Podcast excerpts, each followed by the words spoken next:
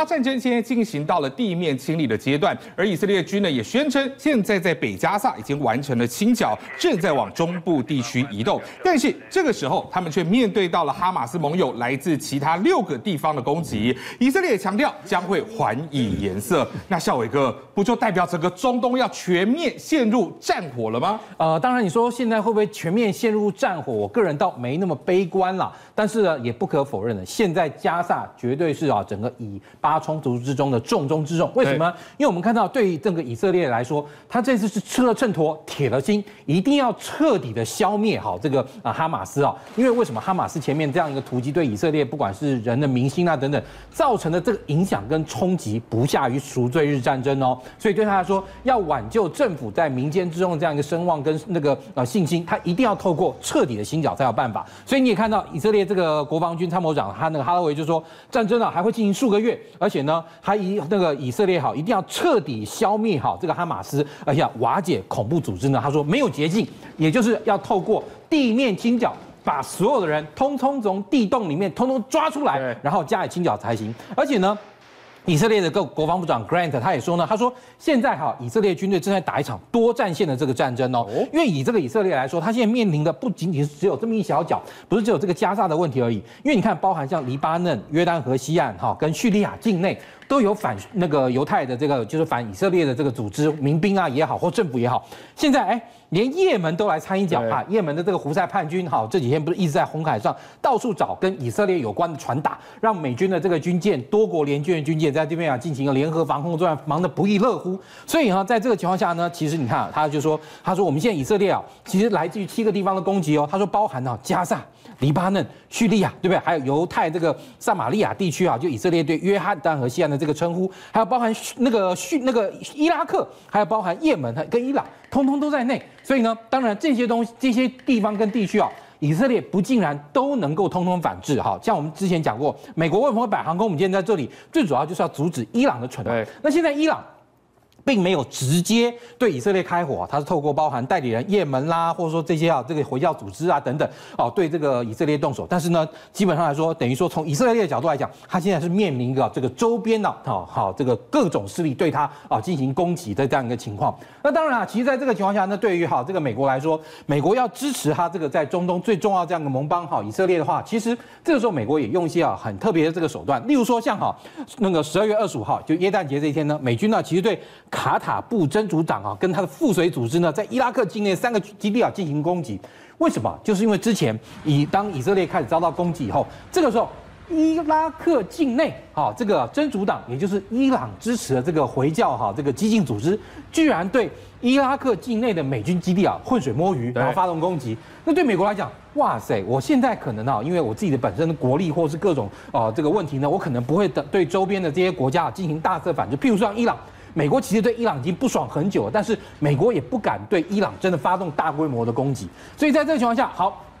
现在你居然伊朗支持的这个真主党民兵敢动到我头上，太岁头上动土啊，动我的土。好，所以呢，美军呢就对哦这个伊拉克境内哦，而且你看还是伊拉克境内，他连伊朗境内真主党基地他不敢动，他打伊拉克境内真主党基地，而且呢，其中啊攻击三个点，这三个点呢都被美军呢哈攻击之后可以炸成平地。那现在美国对于你亚西冒起来，我当然要赶快好把你压制下去，不要让你真的是起来，到时候作乱会更难收拾。而另外一个战场，我们看到的是俄乌战争哦，最近打的最火热的地方是哪里？就。就是在黑海地区了，因为黑海不止沿岸的城市遭到了炮击，甚至连俄罗斯的黑海舰队都有船舰被击沉。不过现在让我非常担心的是，哎，孝伟哥，听说普丁的战术核武已经悄悄的部署好了吗？对，其实这几天呢、啊，在这个俄乌战线上，一个最大的变化呢，是在好黑海的塞班堡的这个港口里面呢。俄罗斯的这个舰队啊，又遭到来路不明的这个攻击，而且呢，攻击以后，你看，它原本有一艘很大的一个两栖号登陆舰，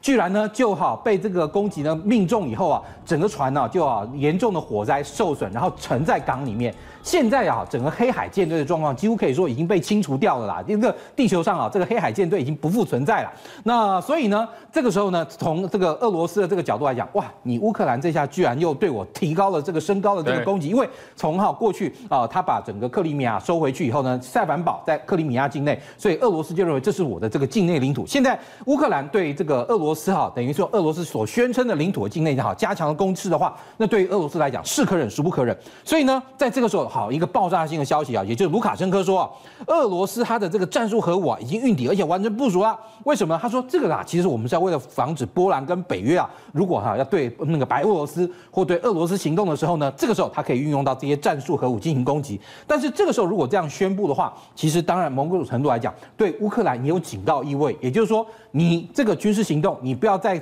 这个升级，再升级太过分的话，你让我受不了，我可能就会动尾了，我可能就会出大杀技。因为其实以这种飞弹来讲，或者说它通常就装在哪里，就装在像伊斯坎达尔这样的地对地飞弹里面，它的爆炸威力其实不会非常非常的大哦。那以像这个当初哈这个炸在这个广岛的这个原子弹来讲，现在大家。衡量这个原子弹的这个力量啊，或者说核武的力量，都是以原那个广岛原爆为基准。它其实可以算是世界上第一种这个战略核武器。那其实比它小的，基本上都列为所谓这个战术核武器。像譬如说，以这个现在他们所配备的这种战术核武，它这个弹头大概差不多约略啊，是等于差不多大概是数百吨到一千吨的这个黄色炸药这个上下。以这个像广岛这个原子弹来讲，如果今天炸下去，大概差不多这种从台北的角度来看的话，差不多大概就是城中区啊这一块，就是我们讲的博爱特区这一大块，可能是完全会被这个化为那个灰烬。但是如果你战术核武的话，相对来讲威力就会更小，而且它所渗漏出来这个辐射也会更小。如果你装在好这个我哈良好的容器中，西方国家可能很难透过像这种哈辐射侦察机啊去侦察到它这个情况。而且现在呢。今天不止啊，俄罗斯啊，针对好这个白俄罗斯部署了这个战战术核武，可能是面对乌克兰的。其实，由于我们讲到芬兰已经加入北约了，而且瑞典这两天呢，也已经啊在土耳其的国会同意。瑞典加入了，所以未来芬兰跟瑞典都会加入到北约。那对于哈俄罗斯来讲，哇，原本他最担忧的状况，北约的军事力量就直接推到他北边的这个边境了。之前已经很看拉脱维亚、立陶宛这些已经是北约国家，所以他的圣彼得堡方面啊，其实已经完全哈，现在变成说完全在啊北约的这个军事威胁之下。所以对于俄罗斯来说，他们已经开发了更新的啊联盟 SV 的这个自走炮。这个自走炮它其实你看哦啊，在俄罗斯过去的这个国庆中啊，那把那个五月九号的这个阅兵中有展示。它其实是一款一二零公里呃一五二公里的这个自走炮，它现在呢用了更新的这样一个炮弹，因此让它的射程呢其实可以达到七十公里。也就是说，如果好你今天呢这个部队哈，未来你在芬兰边境冰城芬兰这个话要对我这个威胁我圣彼得堡，也就列宁格勒的话，对不对？好，这个时候我在这个地方哈，列宁格勒方面军部署的好这个一五二型的新型火炮。直接可以从圣彼得堡的北方啊，用火力攻击到哈你这个芬兰境内的北约部队，让你呢不能这样一个蠢动。而且我们刚刚也讲到了，例如像现在哈，在这个黑海方面，黑海舰队现在已经被乌克兰打到完全没有作战能力了。好，那这个时候怎么办呢？啊，以那个俄罗斯来讲，它其实还有相当强大的里海舰队。里海舰队，他想说，哎，里海不是个湖吗？怎么会来搞舰队啊？因为里海的这个范围太大，而且其实过去对俄罗斯来讲，里海南边的好几个国家，包含那个亚塞拜然、亚美尼亚等等啊，就是外高加索国家，还有像伊拉那个，还有像伊朗等等这些国家，基本上对俄罗斯来说也是一定要提防嘛。所以它有一个黑里海舰队。那里海舰队这些船呢、啊，其实说真的都不大哦。俄罗斯的这些里海舰队军舰啊，并不是啊，如它用在过去大西洋或者是啊这个太平洋方面这样的舰艇，比如大型舰艇，但是它都配备了。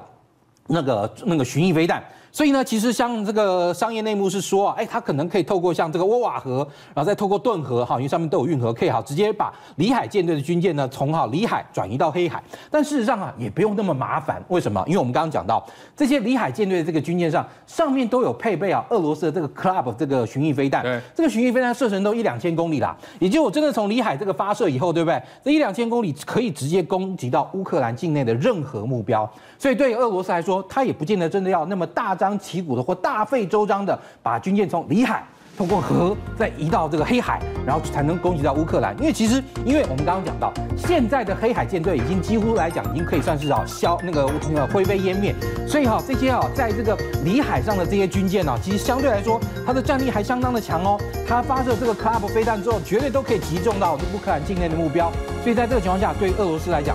它短期之内要能够支援到好乌克兰作战，透过里海舰队。就可以非常顺利的。